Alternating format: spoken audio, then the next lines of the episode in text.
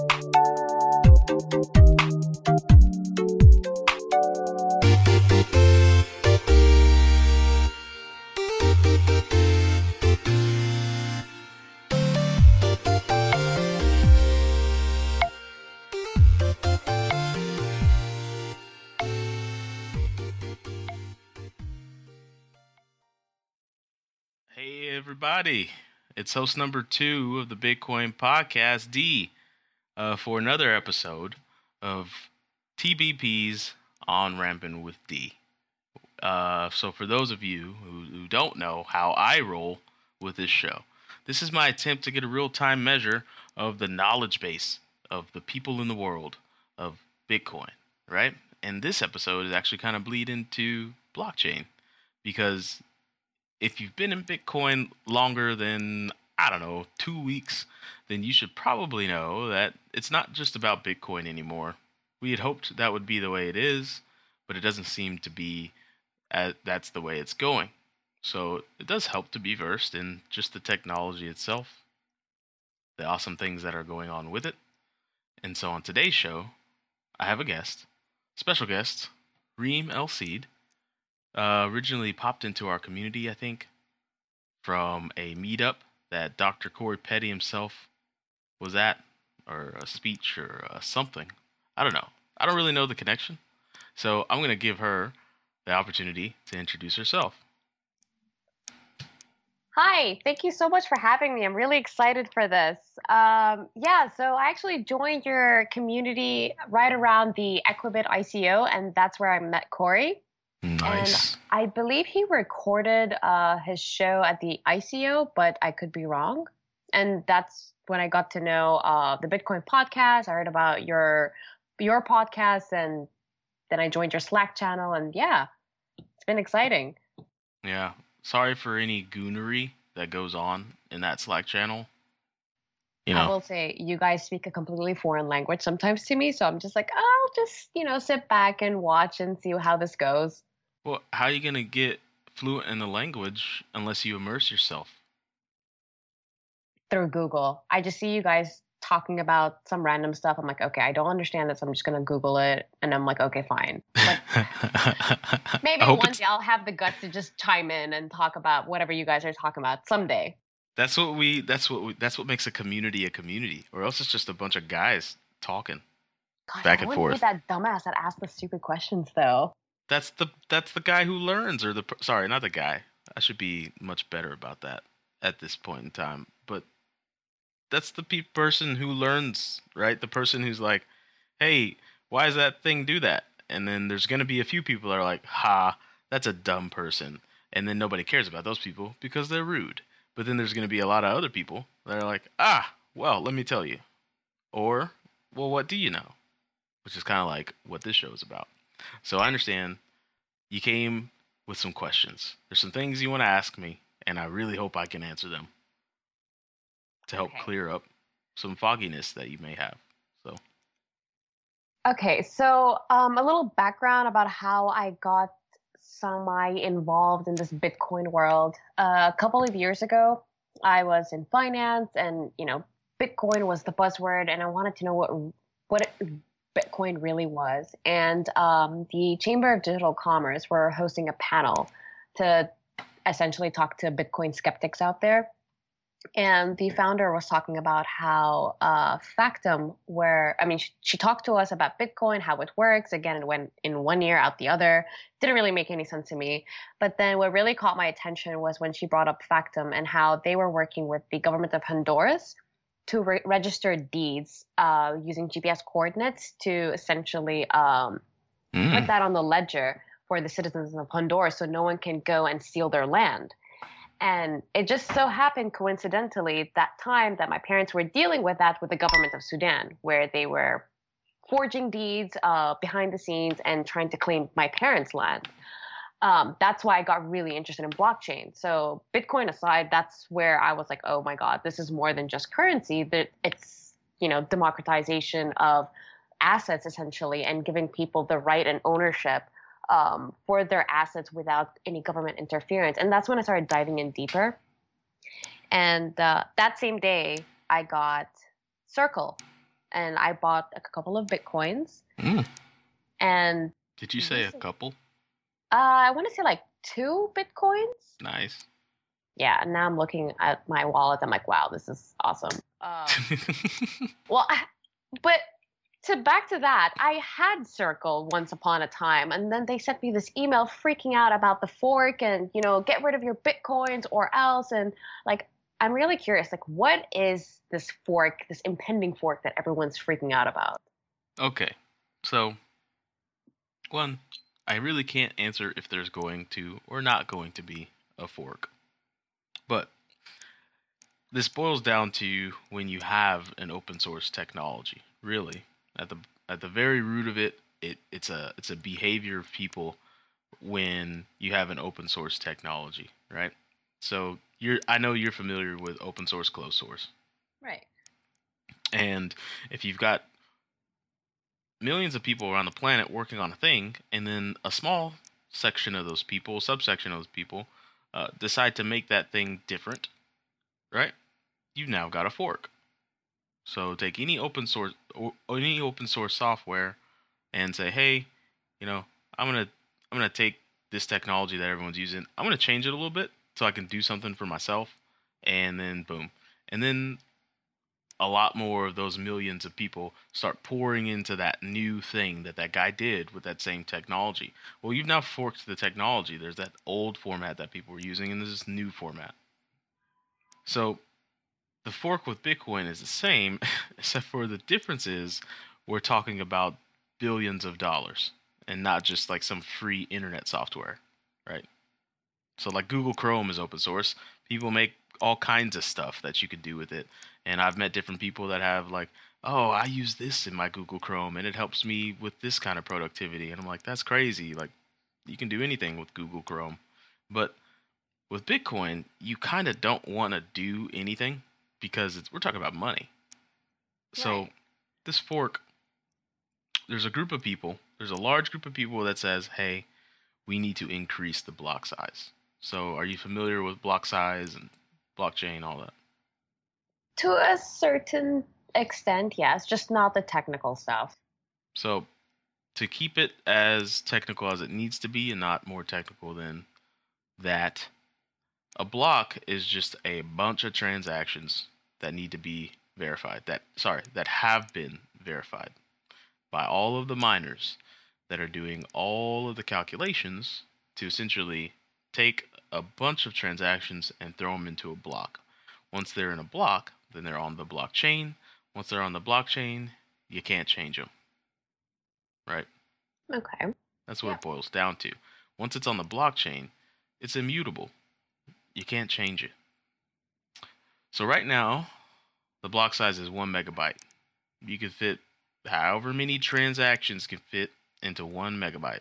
From zero, you can mine empty blocks if you're a jerk, to as full as it gets, 0.99999 megabytes. Um, but that's it. That's the cap. So there's a group of people that think, hey, we need to increase the block size immediately. Because what happens is, as a block gets more full, the fee to get your transaction on the blockchain increases because there's actually kind of a market now to get the transaction you need into a block. Right? Okay. So that's kind of the economy behind it, right? You pay fees to get your transaction into a block. Now, some people's theory is that the larger the blocks, the more transactions that can fit into it. The lower the fees, the more access more people have to Bitcoin. Right? So it can truly be a global currency if anybody can use it, right? If the transaction fee is like 0.000000001 Bitcoin, right? Then everybody gets to use Bitcoin and you just get a huge volume of transactions going into a block and everything is great and everybody wins. The bad thing about that idea is that maybe if you make the block size too big too fast, then it's going to actually kind of centralize the network because only so many people are going to be able to afford the resources to maintain a blockchain that big. Right? So if you increase the block size to 10 megabytes, 100 megabytes, and that's happening every 10 minutes, that blockchain gets pretty big pretty fast. So And- who's managing the blockchain now? Okay, so the Bitcoin blockchain isn't necessarily managed, but it is duplicated across any node that is in the Bitcoin network. Right? So that's kind of the beauty of the whole system is that no one has has control, so everyone does. So when I when you say managed, I'm going to assume you're talking about well, I can't really assume you're talking about anyone because no one manages the blockchain. If you're on the Bitcoin network, you have access to the Bitcoin blockchain. You can send transactions on it. Now, nobody nobody manages it. In fact, right now, if you'd like to, you can download a client. I think Mycelium has a pretty good one. Uh, Armory has a pretty good client where you can run a node on the network, and that's just it. If you want to make a full node, then you have to then download the entire history of every single transaction that has ever taken place for the last nine years. Yep, nine years. And it takes probably about two to three days if you have a pretty good internet connection to download that entire blockchain. Oh my gosh. That is Yeah. insane. And so that's kind of what makes Bitcoin kind of powerful is because once a transaction's in there, that's it. It's a done deal.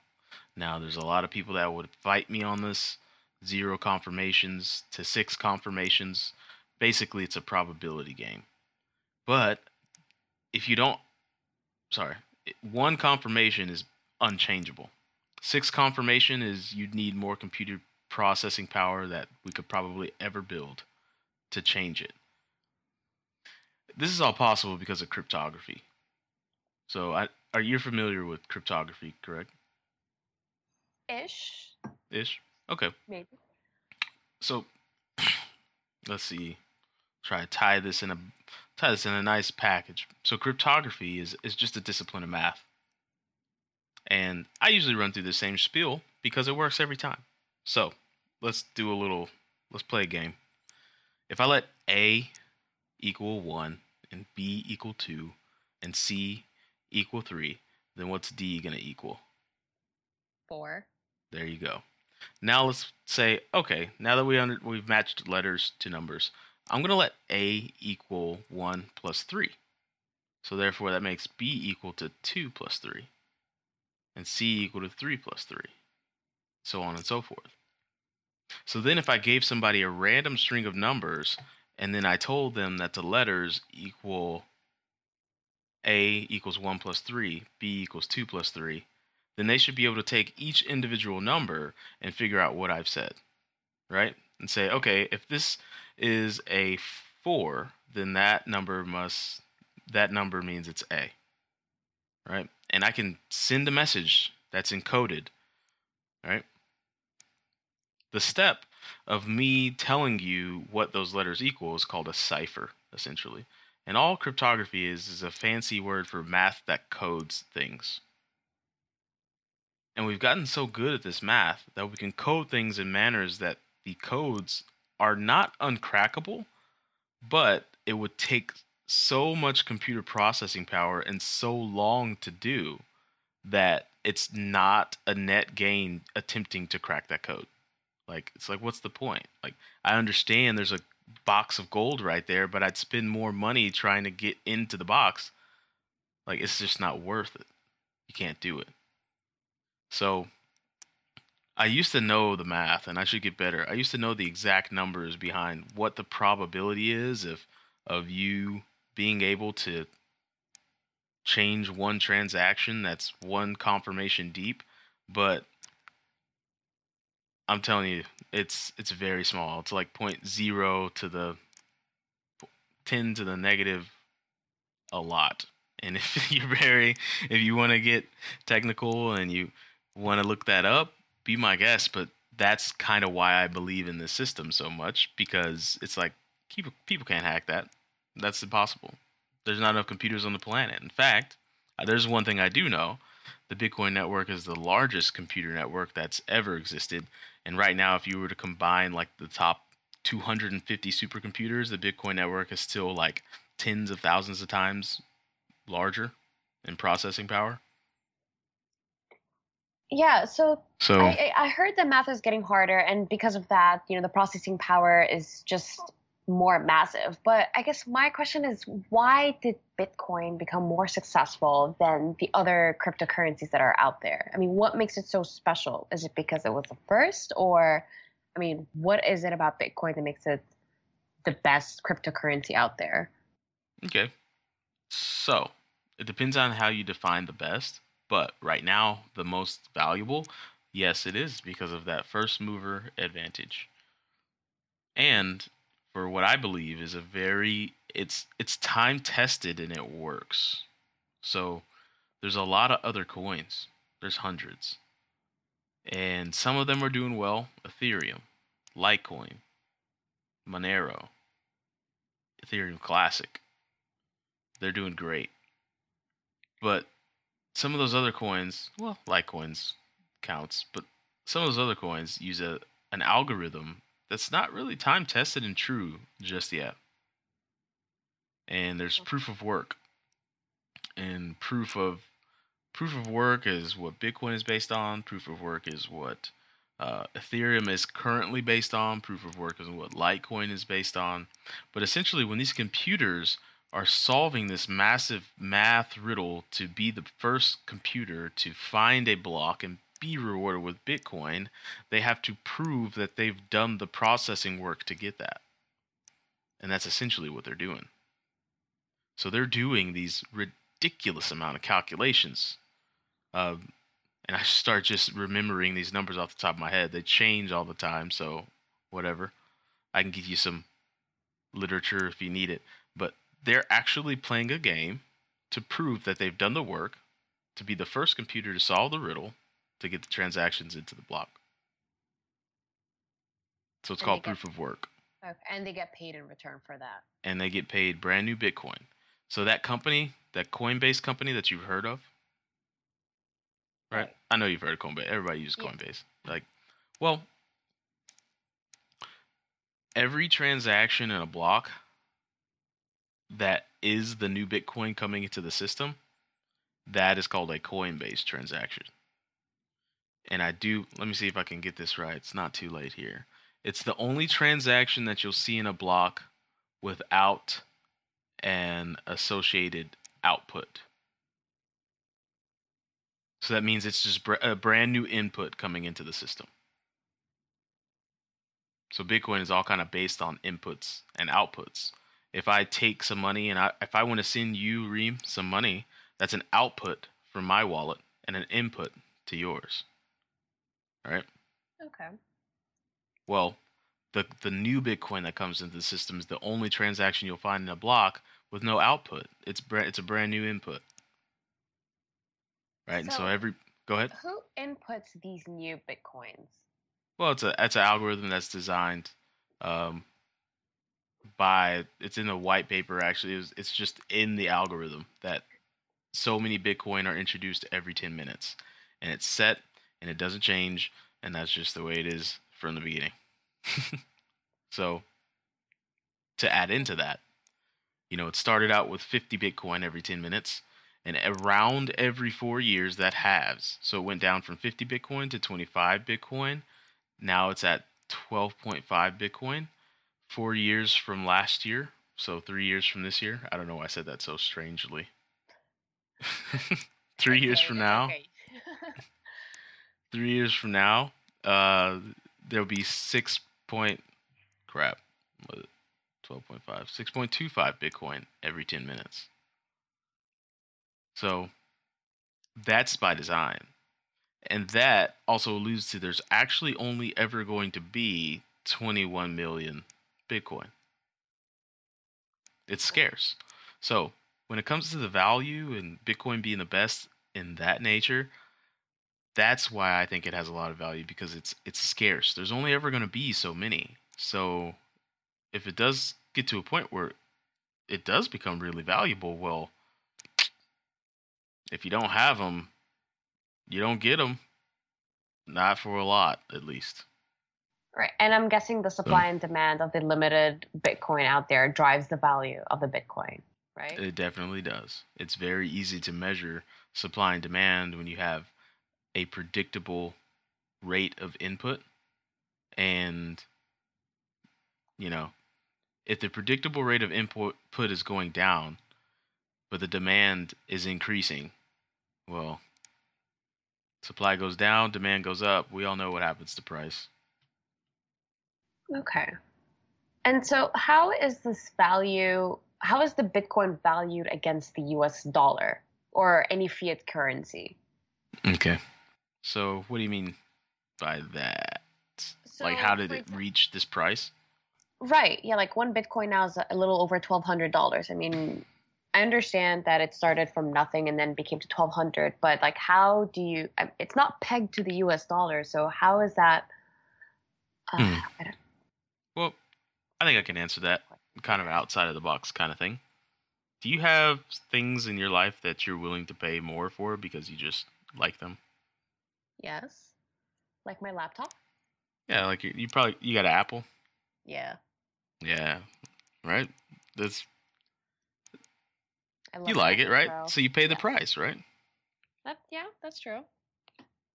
And the supply of that one per one entity controls all the supply, and there's a very high demand. So what do they get to do? I'm going to charge you one foot and a pinky for this laptop, and you're like, damn! But you see that operating system though?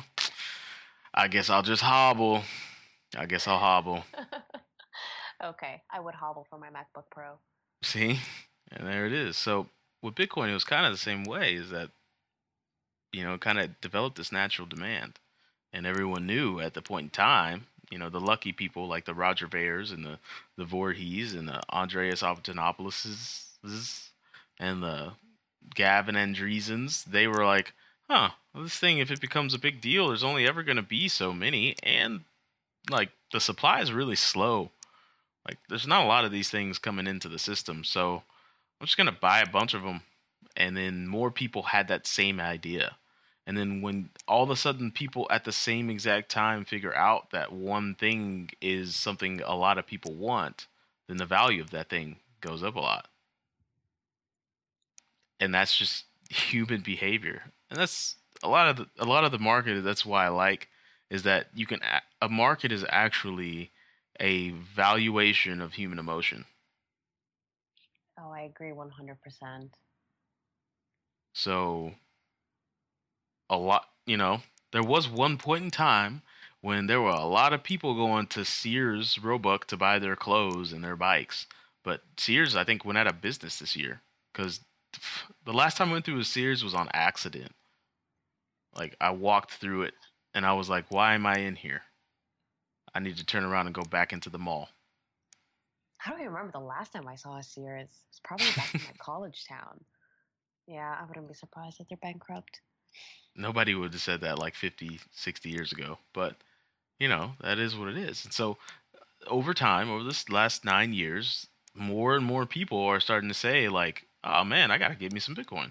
It doesn't take that much of a push but the more people that decide to do it all at once the price goes up. So people were at, be- at beginning fearful of Bitcoin, and they were terrified of you know what it could be or what will it be, and it just had this really bad stigma associated with it. And it just seems like Mhm. now that's kind of shifting. Yeah. And I don't know if it's because Bitcoin is kind of stabilizing and you know showing people that it is still resilient or it's because blockchain is now becoming applicable in different industries and financial institutions and governments and hmm huge corporate corporations are adopting this technology. I mean, what how did this shift happen? Mm. So it's funny. We interviewed a guy on our main show a long time ago. He was the right hand man to um, who's the CEO of Overstock? Patrick Okay. Byrne, right? I think that's his name. Well, we interviewed his like, payment. Yeah, Go ahead. payment in bitcoins, right? yeah, you He's, like, can one of the early adopters. You know, it's a it's a it's a little known story that the first host Cello bought his wife's engagement ring with Bitcoin. So oh. yeah, I know we're nerds, but whatever. Uh, um, yeah, you can you can buy stuff with Bitcoin at Overstock if you like. And uh, well, his second in command came on the show to tell us about um, tZERO, which is their blockchain, uh, which uh, is trying to basically rebuild the stock market. It's been a while since I talked to that project. I should probably revisit it. But his theory is that blockchain is going Bitcoin's going to be a huge deal, but it's not going to be a huge deal until we start using the technology for other random things. And then there's going to be this slow boil of people's viewpoint of this technology changing. Oh, this is a very trustworthy technology. This is something I can trust in my life. And then once they start, once they've heard for years and years, like, oh, this technology was based on Bitcoin. Well, Bitcoin is probably something I can trust too. Oh, crap. Well, Bitcoin is money. Well, how can we use this fancy money that we just kind of been shoving off to the side for a decade? Like that's that's a theory that he had, and that it's going to take other things becoming wildly trustable and popular using blockchain for Bitcoin to become massively adopted. So, Okay. So I I was actually in uh, the UK last month. oh yeah, What month are we in now? April. Yeah, I was in London last month, and um, I spent two weeks there. And all I did was go to the blockchain meetups and the fintech meetups over there, and it is really big, a lot bigger than at least Washington D.C., which is where I live right now. Mhm. Um, here, the community exists. It's fairly, it's decent size, but in London, I mean, every single day, every night, every other hour, there was some meetup, whether it was Ethereum or blockchain or Bitcoin or fintech startups strictly for blockchain uh, technology or insure tech I mean, it was bubbling over there a lot faster than it is here in the U.S. And I, uh, from my conversations with people there, they think it's because uh, regulators in the UK are kind of giving companies the free reign to dabble with this technology, and they're actually interested to see where it goes. Mhm. Versus here, you have a lot of obstacles. The federal and the state level regulators are just putting all sorts of obstacles in front of everyone. Um, I know fintech is really big in New York, and obviously, number one is London. It is the hub for fintech startup space. But I mean, what is the future of blockchain and Bitcoin in the US? Mm, that's a good question. I hope our third host, Corey Petty, has a hand in knowing exactly where that's going. Um, he kind of like does that for a living now. I'm so jealous. He gets to study and learn Bitcoin and blockchain technologies for his life. I'm like, man, how? But, anyways, um, you know what? All I can really do is speak to the current state of things. And currently, Bitcoin is a commodity in this country, just like any commodity. So, if you buy a bunch of gold and you hold gold, then you're not taxed on it until you sell it. And if you sell it for a gain, you pay tax on the gain. If you sell it for a loss, you pay tax on the loss. Or you don't pay tax on the loss. You can claim it as a loss. So that's it. That's that's that's that's the legal standing of Bitcoin in in the US. There's really no other way to put it. Um, there's been some court cases where judges are like, yeah, it's a currency, but that's like on the state level. And U.S. is a big place. We have it's really a federation. We've got all these states. Every state has its different laws. Eh, sometimes different counties have different ordinances or whatever. But the at the federal level, Bitcoin is a commodity, and basically it's an investment. So I hope that answers your question. It's def- what's funny is the reason why I smiled, and people are only going to hear this. The reason why I smiled and got so giddy when you said UK seems really lax about it and they're letting people do what they want, is because early when the automobile first was getting started up, the UK took the opposite approach. They put all these legislative roadmaps up uh, and then we ended up winning because we were like, the car is pretty cool. We're just gonna let people drive around. Yeah, some people are gonna get hit and die, but whatever. And I was like, huh. When people tell a story like that, but so you think that's what's going on with blockchain? People are just gonna get. Well, I guess yeah. It is still the first couple of generation of this technology. Unfortunately, the harsh reality is, is the people that are hopping into it whimsically without doing the research about the technology are going to lose a lot of money. Because we're talking about money, and it happens to be the number one thing that criminals like. So they're going to get really good at social engineering. They're going to get really good at finding ways to get a hold of people's private keys to get their Bitcoin. So when I say get hit by a car, that's what I mean. But if the UK does things right, then eventually a need will probably I don't know, evolve from the people that have that are using this currency and using it to generate commerce and do things, but people get robbed. So somebody's going to say, "Hey, I implemented this algorithm, this software that can actually help you protect your Bitcoin." I don't know how it's going to play out, but I do know that a lot of people got hit by cars until we were like, "All right, let's build roads. Let's put paint on the roads. Let's put signs up and let's make people have to learn the signs. And if they don't learn the signs, then they can't drive the cars. Like, we're going to build a system. But before we do that, there's going to be some bumps in the road. No pun intended. Okay. So. I'm, actually glad you said this because um, I mentioned to you earlier that I'm actually working on a fintech blockchain startup. Mm-hmm. We're still in the ideation slash startup phase, still trying to figure out how to design this product.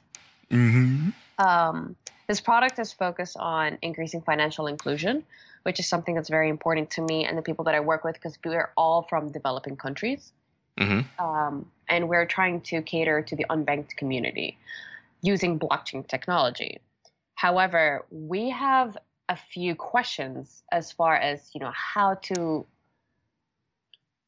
use this technology to its full potential mm-hmm. and what harm can come from using this technology for the people that are going to be adopting this product if it ever launches and you know what what roadblocks we're going to hit and um, as of right now the one question that we all had is if we were to use blockchain technology should we use um, our own currency, so have an ICO, or should we use, you know, the fiat currency, convert that to cryptocurrency, and then c- convert it back to fiat? I mean, mm. what what is your take on that? It's way early in the game, um, but what one thing I would say is whatever you choose to do with cryptocurrency, is you got to educate whoever is using it, whether it's your own currency, whether they're using some other sort of cryptocurrency, some other blockchain. If you're building a system on top of a uh, already, if you're if you're building a system on top of a blockchain that already exists, if they don't own the keys, they don't own the Bitcoin.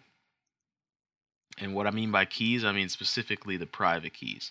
So if you're building some sort of cryptocurrency or, or blockchain, I'm going to assume there's some sort of private key that is the seed to the addresses and the, the places that are going to be doing the transactional communication on this blockchain. You've got to stress to them that if they don't have that private key that is the seed, then they don't own that Bitcoin. They don't own that message. They don't own that whatever is being sent. It doesn't belong to them. That's it. So that's the number one thing. So the bulk of my Bitcoin, um, it's offline. I got the private key. It's mine. Only I know the private key. Only I know where it is. Only I know how it's stored. I have redundancies against myself. I think I, I used my most secure password and then encrypted that with an encryption algorithm. And then that is a step of one of the passwords to get to my pri- like no one's gonna get my private key. They can't. There's it's it's mathematically impossible. And since I only know what it is and where it is, that's it. I really all I have to do is write. Now the only danger is I gotta make sure it's in my will somehow. So like if Okay. if something unfortunate if something happens to me, I You really want the people I love. I don't mind. Say what? You can write my name on your will. I don't mind holding on to your bitcoins. If if something were to happen, I'm really worried that there's just gonna be some Bitcoin stuck in the Bitcoin blockchain forever. So, um, that would be the first warning. Now, if you want to do an ICO, um, I'd recommend taking your company and getting a really good white paper going on our other show, Block Channel, um, because we really kind of highlight ICOs and and, and um, what they're working to build and on that that show. But the thing about an ICO is I'd say if you're going to work to build one, you got to have a really unique one at this time because that's kind of becoming a market that's you don't want to run the risk of hey, I'm doing an ICO and then like thousands of other people are doing an ICO and they're very similar and you don't want to run the risk of becoming a buzzword like we talked about shortly before the show. So, I'd say if you're gonna do your own blockchain and you're gonna make one, um, do it right. Uh, that would be my bit of advice. Um, did I answer your question? Like, what kind of risks are you looking to avoid? Yeah, no, definitely. Because I mean, as far as like the private key and public key, I have a general idea of how that works, but I just didn't know how what the implication was Okay. of um, developing a product like that. So we're still in, like I mentioned, in the ideation phase, and I'm designing this product essentially. So it's just trying to figure out, you know, where could we go wrong before we even, Mm-hmm. you know, put anything together. So Yep. that was really helpful. Another thing is when you're starting up a new coin, you've got to have you got to have a network that's secure. That's another reason why Bitcoin has its values because it's so secure. And when I say secure, I mean it's machine secure. We're talking about machines can't hack it, computers can't hack it. And the thing that when you start up a brand new blockchain, you start up a brand new network, uh, you run the risk of somebody having the processing power to go onto that blockchain and change a transaction and change something that's taken place. And the whole beauty of having a blockchain in the first place is immutability. If that transaction took place, I know that it took place. And you don't want to run the risk of having a blockchain that that somebody can change. Now, somebody's going to hear this and say, "But Ethereum did that." And I will say that's not the time for the on this show. So Okay. Um, so why is Bitcoin more secure than other than Ethereum? Is it because uh, it's been around the hashing longer? power, the difficulty, Okay. the difficulty in the hashing power. All there's there's just so the network is so huge now that you would need. One day I'm going to sit down and actually do the calculation of the amount of money and computer processing power you would need to have for just the 10 minute window opportunity of changing one transaction. That's all you get. Because after the next 10 minutes hits, you've got to start over with a brand new block, and that block's not going to have the same transaction you were trying to change in it in the first place. So it's like, damn, like I got to spend billions of billions upon billions of dollars just for the chance to change one transaction and I only get 10 minutes to change it. Ooh. I might as well just if not do that and just be a part of the system and use my computer computer processing power to get an opportunity to get some of those free Bitcoin that are coming in. Well, not free, but new Bitcoin. Okay, so you uh, all right? Now I'm a little lost. So you said there's new Bitcoin coming in. Yeah, yeah. Every ten minutes, new Bitcoin enters the system. Remember, we talked about that a little while ago. That so like every ten minutes, brand new, fresh Bitcoin enters syndication or circulation. But there's still 21 million. There's only ever going to be 21 million. There's Okay. currently 17 million, 16 million. I don't know off the top of my head. There's currently, I don't know, let's go with 16 point something million Bitcoin in circulation. So every 10 minutes, 12.5 are added to that. Okay. So until 21 million, and then that's like the cutoff. That's the cutoff. No more Bitcoin gotcha. after that. So there isn't like 21 million at a time right now. No, no. Okay. But that's a lot of people use that 21 million to do price predicting, you know. Oh, You see what I'm saying? Like, oh, if there's only ever going to be 21 million and there's this much dollar value that goes into Bitcoin, then what would one Bitcoin be worth? Okay. They're not taking into account a lot of things like transactional value, like fungibility. But if you do that very general, lame valuation, then people get these. That's how you see on the internet. You'll see like one Bitcoin could be worth one trillion dollars, and you're like, what? How's that even? It's not even possible. And then some people comes. say, what? When that day comes. Yeah, one Bitcoin is can buy a planet. Like that. No, but you know, a lot of people said it wouldn't be worth twelve hundred dollars either. So, you know, as you start to think, there's a very good graphic I like to refer to is that Bitcoin is only worth twenty, what, twenty-one billion dollars right now. Hell, you got companies that are worth like five times that, that are way, way less useful. Like, I mean, I, I just don't get Instagram. Maybe I'm aging myself, but like, Instagram is like I put pictures up there and people look at the pictures and they double tap them and that's cool. Like, not really a function worth a lot more than Bitcoin.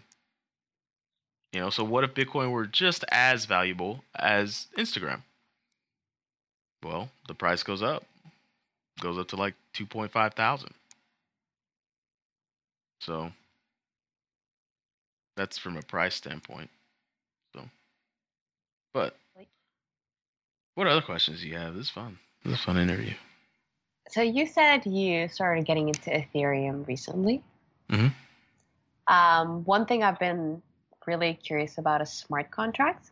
And Oof. funny enough, when I was first met Corey, he was telling me how dumb the name smart contract is because it's not really a smart contract; it's a dumb contract. Um, but yeah, can you like tell me a little more about smart contracts and what they are?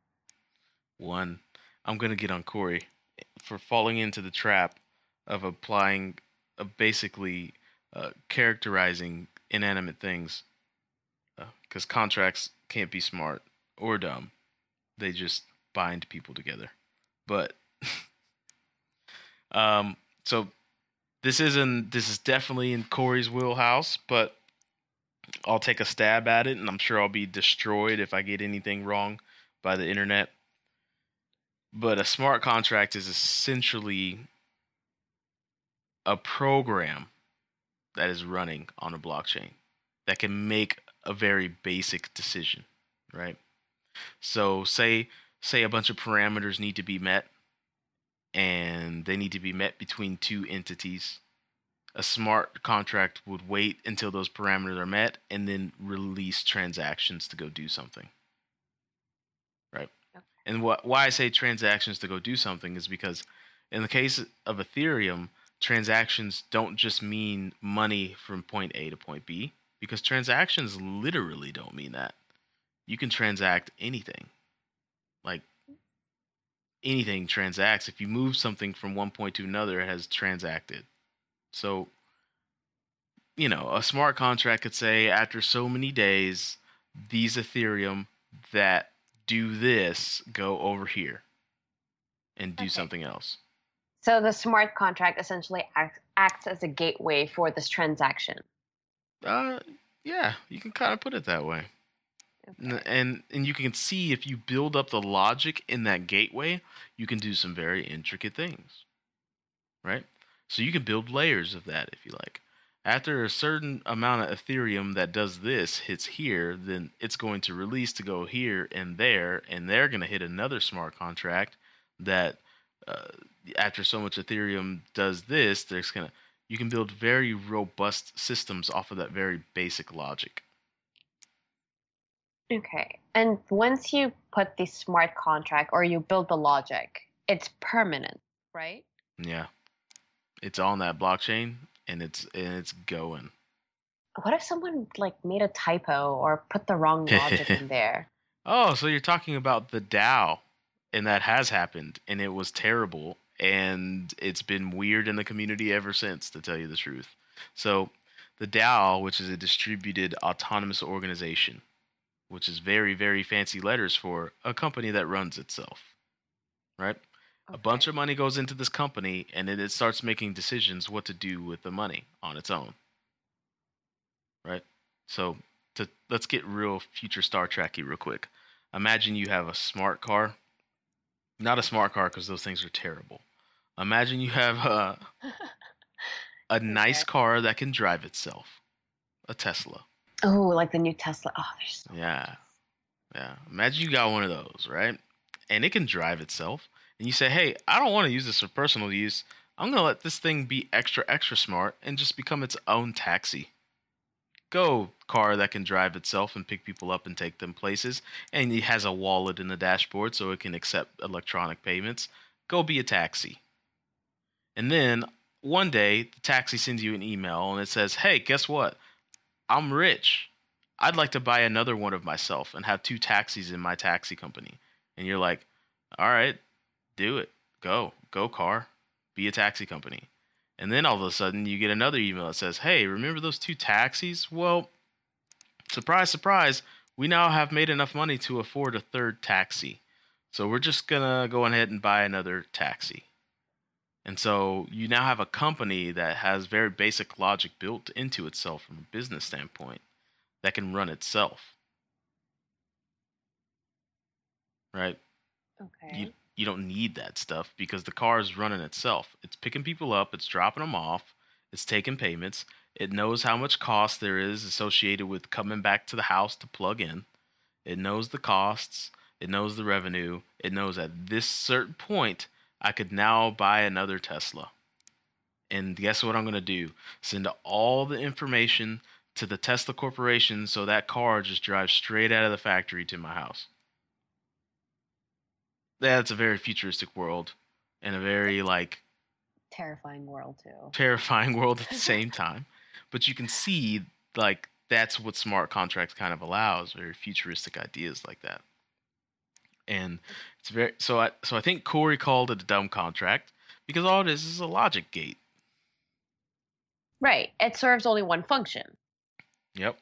And but if you do a bunch of those functions in a row, you get a very robust system, which is what humans do. We take very simple things and build very robust systems. So, Okay. So, a couple of days ago, I attended this event where Microsoft Azure was um, showcasing the their platform, the blockchain platform that they're working with, and they talked about the Cryptlet Fabric, which is a layer above the smart contract Mm, that lets their smart contracts be somewhat flexible. I think it can like slightly amend the existing smart contract, but from my understanding, the whole point of a smart contract is that it's permanent, and once the logic is there, you cannot change it. But with the Cryptlet fabric, won't that, I don't know, um, jeopardize the integrity of the smart contract or the logic that's already in place? you know, honestly, I'd love to talk to them. I don't know exactly what they're doing, so I really can't speak to it. I think that your intuition, and since it's womanly, is most likely right. But I don't know because I don't know anything about that project, and I don't know anything about cryptlets. And now I'm realizing I may need help learning about what's new in the blockchain space. Gosh, it's like every day I learn something new, and just like in this hour, I learned five new things. Well, I'll add to the list. So thank you for that. Hey, no problem. Um, anytime. Um, I hope you know. I hope I gave you the courage to start speaking up in that Slack because uh, you got nothing to fear. Petty was Petty was a professor. I was a teacher. Like we like talking about things that we know about, and there's nothing wrong with that. Um, a lot of a lot of people in there are way smarter than us, are way nicer. There's some jerks in there too. There's a lot of goon activity that goes on in the random channel. Sorry about that. Oh, I but, love that channel.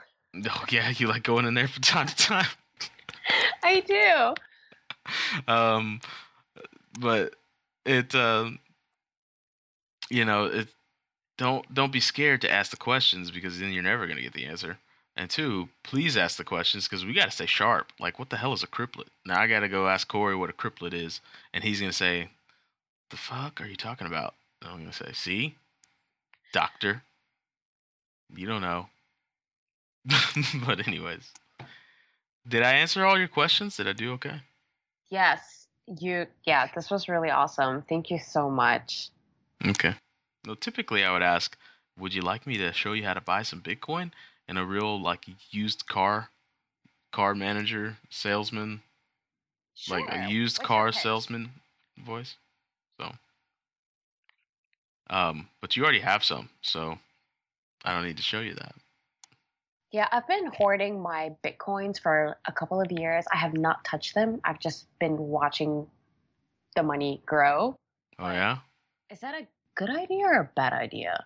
I mean wait before I answer that, I'd like to let you know, just verbatim, what you said was, "I've been watching the money grow." Is that a good idea or a bad idea? Well, I know like people say like, "Oh, you should try selling your bitcoins," you know, and I'm like, "No, I like watching my wallet grow, but maybe I should try something new." I'm risk averse, but well, maybe I should. I'll say this. Um, if it's an investment, treat it like an investment. If it's a currency, treat it like a currency. Um, either one you want. I do both. I paid some bills with Bitcoin this year. I feel proud about that. Um, I invest with it, or I buy ICOs with it. That's something else I started doing. But sorry, excuse me. I, I would say treat it like um, treat it like any investment. Take a percentage of what you have and what percentage you're willing to bet with, right? Um, now I'm gonna get I'm gonna get on my soapbox right before the show ends, right? Okay. Everything is a gamble. You can keep all your money in the bank. Banks go under, so does your money. Everybody says the FDIC is gonna protect you. Well, they don't have to. And if things get real, real shitty, they can't. Money's gone. All right, you can keep your money in your mattress. House burns down. You you could bury your money in the dirt, you lose the coordinates. Right? Any single way you store your wealth is a risk. There are some that are less risky and there are some that are more risky. If you can find the balance in percentages of your wealth that allows you to gamble in different levels of risk, then you can maximize your investments. Right? So not easy to do, but Bitcoin and cryptocurrency is a very risky assessment. So you want to make sure you have a small percentage of your wealth in it. Because if it does go under and all of a sudden the entire world at once is like, Bitcoin is garbage and I never want it in my life again, and Bitcoin's price starts to tumble and you don't get to it fast enough, well, you're not that person who's like, oh, I sold my house and my daughter's leg to buy a bunch of Bitcoin and now I don't have anything and I'm going to jump off a bridge. Like, avoid that and you're fine. Yeah. So. Okay. I mean, the, the circle email kind of worried me. They're just like, abort, abandon ship, sell your uh, I'm like, oh crap. Like, what should I No. do? And then I saw your chat. Um, you guys were like, oh no, it's just just ignore them. I was like, okay, I'm gonna listen to you guys. the only way to be like super duper safe, yes, is in the event of a hard, hard fork, and that is not shown that it's going to happen, then yes, it'd be ideal to put your money outside of Bitcoin. Maybe not leave cryptocurrency, but get out of Bitcoin because a hard fork implies that one of those two coins is going to win, and that's going to be the new Bitcoin. But if you happen to have your money on the other one and nobody's using it anymore and there's no demand for it anymore, then your um your money SOL. is SOL. So, um, I will tell you what. Keep tuned into the network. Keep tuned into our Slack. Keep tuned into the show, and you will definitely know if a hard fork is happening. And say, hey, I'm gonna take that out of Bitcoin. I'm putting another coin real quick. You know, there's other ways to get your money out of fiat than Bitcoin now, which is new. Like you could put your money in Litecoin and get it out into fiat. You can put your money in Ethereum and get it out into fiat. So Okay, I'll remember that. Thank you. So if you stay tuned in and it does look like a hard fork is coming, just put your money in Ethereum or put it into Litecoin, somewhere where you can get it out of Bitcoin quickly and then get it get it into fiat and revisit Bitcoin when it, you feel it's a little more stable. So Okay. Well, I'll definitely keep my Slack channel on and Yeah. make sure that I'm still up to date with what's going on. Because really, you guys have been keeping me up to date with what's going on. Like as far as like the Winklevoss ETF that was supposed to, well, I guess that did not fall through because of the SEC. I mhm. only knew that because of you guys talking about it. So yay, people listen like- to us. you're like, I'm my primary source for like Bitcoin news. Oh, that's good news for me. You're making my year. Shit. well, okay. Next time I make out to DC, I'll have to see you. I come out to I come out to DC now. Oh, definitely. So- you guys owe me beers. It's very true. I don't know how that worked out. Us owing you beers. I feel like that could be the other way around, but I'll make it happen. I'll buy you. I'll buy you a brew. You're a guest in my city. I guess I can buy you guys beer, especially Corey. Like he was really far out. I thought he was in the city. Nah, Right. he's out there, but his his place is cool. That's for that's for damn sure. Oh yeah, the further you are from DC, the bigger and the nicer your place is. I'm like living in a shithole in DC, but it's DC, so It is DC. I've been out there a few times. It's nice. nice. But we got to wrap this up. So, Reem, thank you for stopping by. Um, it's been a long interview in the making, but we finally were able to make it happen. I know. I'm glad thank that you we So did. much for having me. Yeah. I hope to talk to you a little more in the Slack and, and you know, maybe I, I, I hope the, you guys make it through the ideation phase, ideation phase and, and you make it to something that's bona fide and, and you can come on to our other show, Block Channel, and talk about what you're doing. Because I'm sure Mackie would love to hear about it. So, Yeah, definitely. Um, we'll keep you guys up to date, and I will start um, harassing you guys with questions about blockchain and Bitcoin. all right. Have a good evening.